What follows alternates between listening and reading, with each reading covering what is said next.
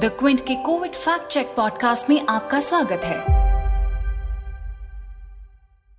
बुखार, खांसी, गले में दर्द, बदन दर्द, स्वाद या सुगंध में कमी, उल्टी आना या फिर सर दर्द, अगर इनमें से कोई भी लक्षण आपको दिखे तो इसे मामूली सर्दी या बुखार समझकर खुद से दवाइयां ना लें।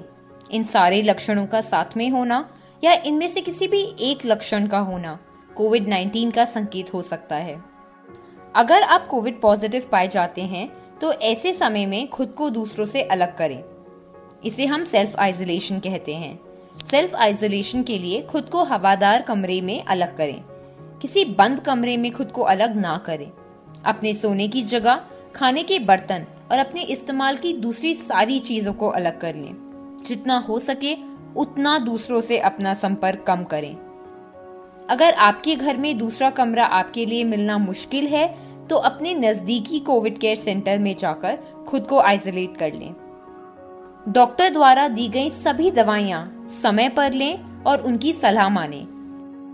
घरेलू नुस्खे ना आजमाएं। इन नुस्खों से भले ही आपको थोड़ी देर के लिए राहत मिल सकती है, पर इन्हें ज्यादा करने से ये आपके लिए हानिकारक भी हो सकते हैं।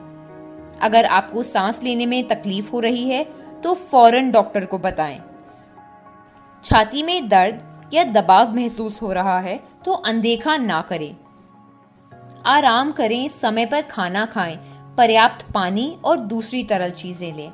आपके शरीर का तापमान और ऑक्सीजन का स्तर समय समय पर नोट करें। अगर आपके पास ऑक्सीजन का स्तर नापने के लिए ऑक्सीमीटर नहीं है तो अपने नजदीकी हॉस्पिटल में जाकर आप उसे ले सकते हैं। ऑक्सीजन का स्तर अगर पचानवे से नीचे गिरे तो तुरंत मेडिकल हेल्प लेनी चाहिए।